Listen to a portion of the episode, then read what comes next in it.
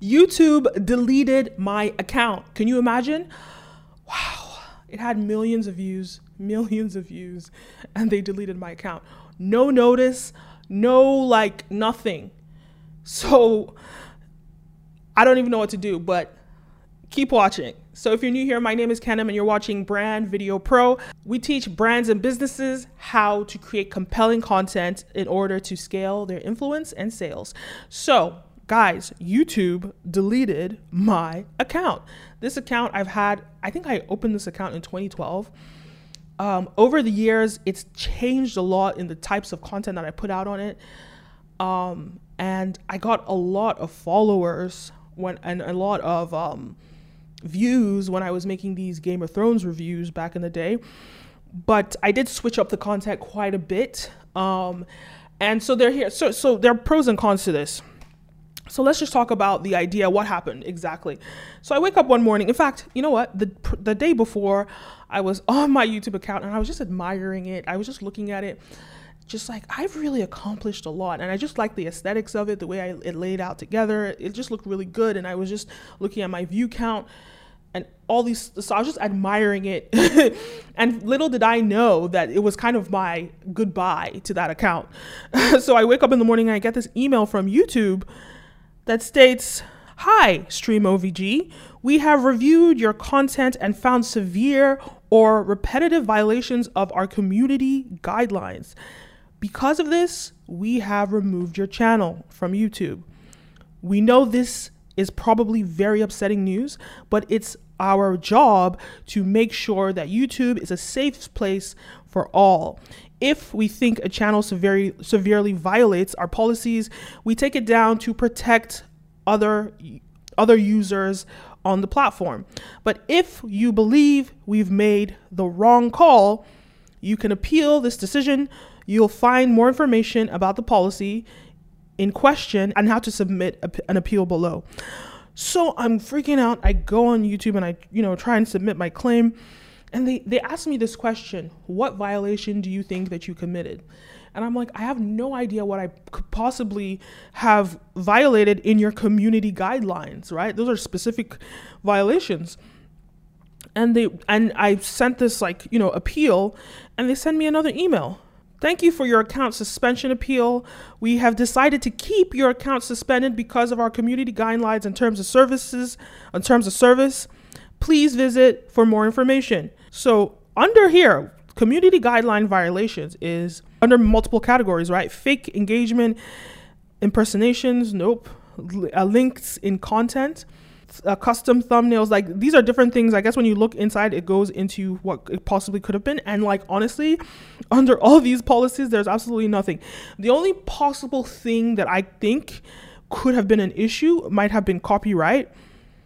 But under these community guidelines, there's nothing that says anything about copyright at all. There's absolutely nothing that says anything about copyright. And I remember like a bigger YouTuber, Graham Stephan, if you know of him, he was talking about how like his account was about to get violated and his account was about to get shut down. And I, and he because he has a big channel, he has like 3 million subscribers. He actually has a dedicated YouTube person that he can communicate with. And that person went to go and investigate what it was. And it was a comment that he made on somebody else's page.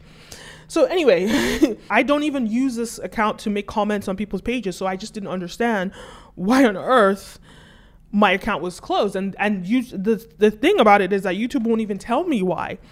And the only thing I think, because I made Game of Thrones reviews, and it would be copyright maybe, because I would have some scenes from Game of Thrones and I will analyze them. But in a way, it's fair use. So, but copyright is not under this, this violation. But here are 3 things that I've learned throughout this process. It might be a little bit more than 3, but the 3 things that I learned about this is it all stems down to, it's so important to diversify your social media following. It's so important. Imagine if that YouTube, I gave my all to that YouTube and my everything, and that was my life, and they just took it out in one day with no explanation, nothing. It just vanished. That would be all my hard work, all of my everything just gone. Poof. So absolutely not. No, that is not my only platform that I'm on. I'm on every single platform that I need to be on. If you'll find me on TikTok, you'll find me on Instagram. I have multiple accounts on Instagram. I have multiple accounts on YouTube, right? And they're all unlinked, different email addresses. I have an email list. I have a streaming platform, my own website, where all this content that was on my YouTube channel is also on my streaming platform, right? So the importance of ownership, owning your own stuff, and diversification, because nobody can take down my streaming platform because I own it, right? All the content is up on my streaming platform and nobody can stop me there. But YouTube can decide they're gonna, that YouTube channel was really a marketing tool for my streaming platform, but I went and opened a new one. But I want to bring this up before I forget to mention this, the importance of diversification and multiplication. So don't have all your eggs in one basket. It's an extension to this point, right? Because the reason why I have, like, I believe 3 different YouTube accounts with 3 different emails is that if anything happened to one account that's popular, if you have the same YouTube account under, if you have like 3 popular YouTube accounts under one email address, what happens? What if your email is compromised and is hacked? What if YouTube decides they're going to shut down your email address completely? You will lose 3 channels all in one. So it's really important to, you know, have each platform have its own channel and grow it that way. So that's one very important thing. The other thing is email list. Your email list, you control your email list, and people just don't give email list enough credit. But my email list gets way more visibility, or maybe probably even like it gets a lot of visibility and a high, I believe it's a higher visibility than I get on Instagram.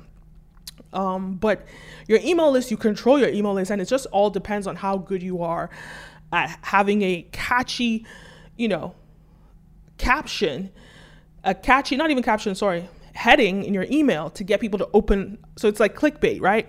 You want to get people to open it up. So yeah, focus on your email list, grow your email list. So how do you grow your email list? You do that by giving people incentives to sign up to your email list. So depending on what kind of influencer you are or what kind of brand you are, your audience will have specific needs and wants.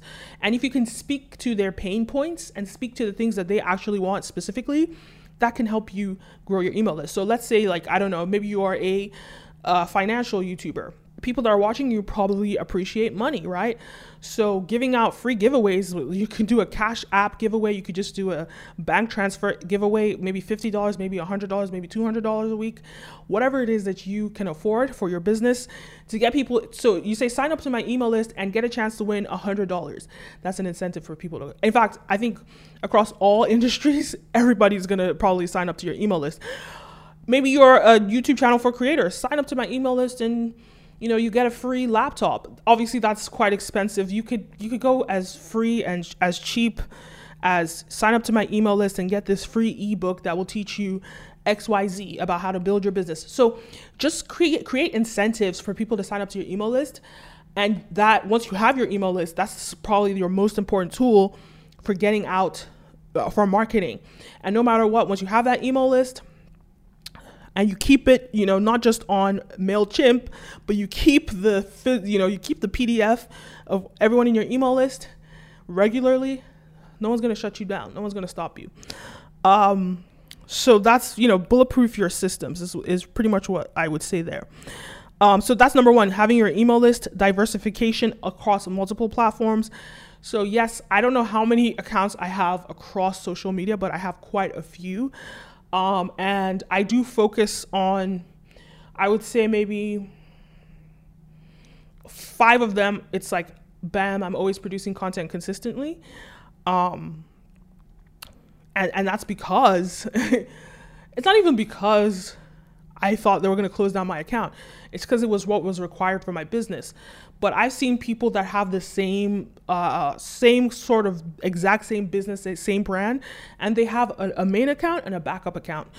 And that backup account might have 50% of the subscriptions that are on, or the other following that's on the main account, but they just have that backup just in case Instagram, because Instagram this year, 2021, they've been shutting down so many accounts that I know of. So this is not immune to any platform. No platform is immune to, or no platform is incapable of shutting down your account. Every platform can do this. And as long as you're on somebody else's platform, you really have no control there. This is why I took the time to make my own website, streamovg.com, where you can stream, you know, it's a subscription-based platform. You can stream content that we make exclusively. And I did start putting stuff out on YouTube. And I've opened a new YouTube account. It sucks. I'm starting from scratch, millions of views, you know, good number of subscribers, and I've lost it all, and I'm starting from scratch. So please, if you want, if you care, go check out StreamOVG's YouTube channel, the new one. Link is in the description, and go give us some support. But yeah, but you know what? There's always a blessing in disguise. And for me, I figured out a new way. It almost like refreshed me, revived me. Now, after I've done, you know, they closed it down, the account, I've gotten so many ideas of where I can take the account, you know, what I can do with this new account, that it's like tunnel vision. It's only, there are no more Game of Thrones reviews on that account. There's no more just everything I've produced over the years, but it's just for stream OVG content exclusively. And it's just so much focused, right? And so there's so much more that I can, so many places I can take this new account.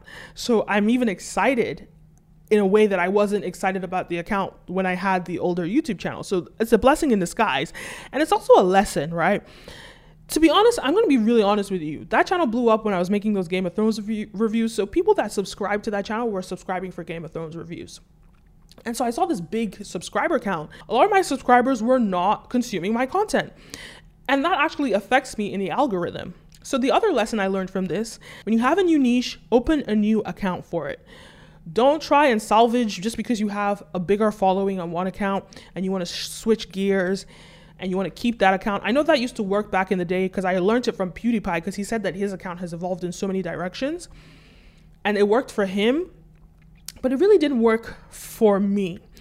So I think for people that are not as big of, don't have a big following like PewDiePie, who's the biggest YouTuber, I think it's important to, when you have a new concept, when you have a new niche, just start a new channel and build that from scratch, because it allows your following, because the algorithm is going to say if only X percent of your following, a small percentage of your following, are consuming your content, that means your content must not be that good.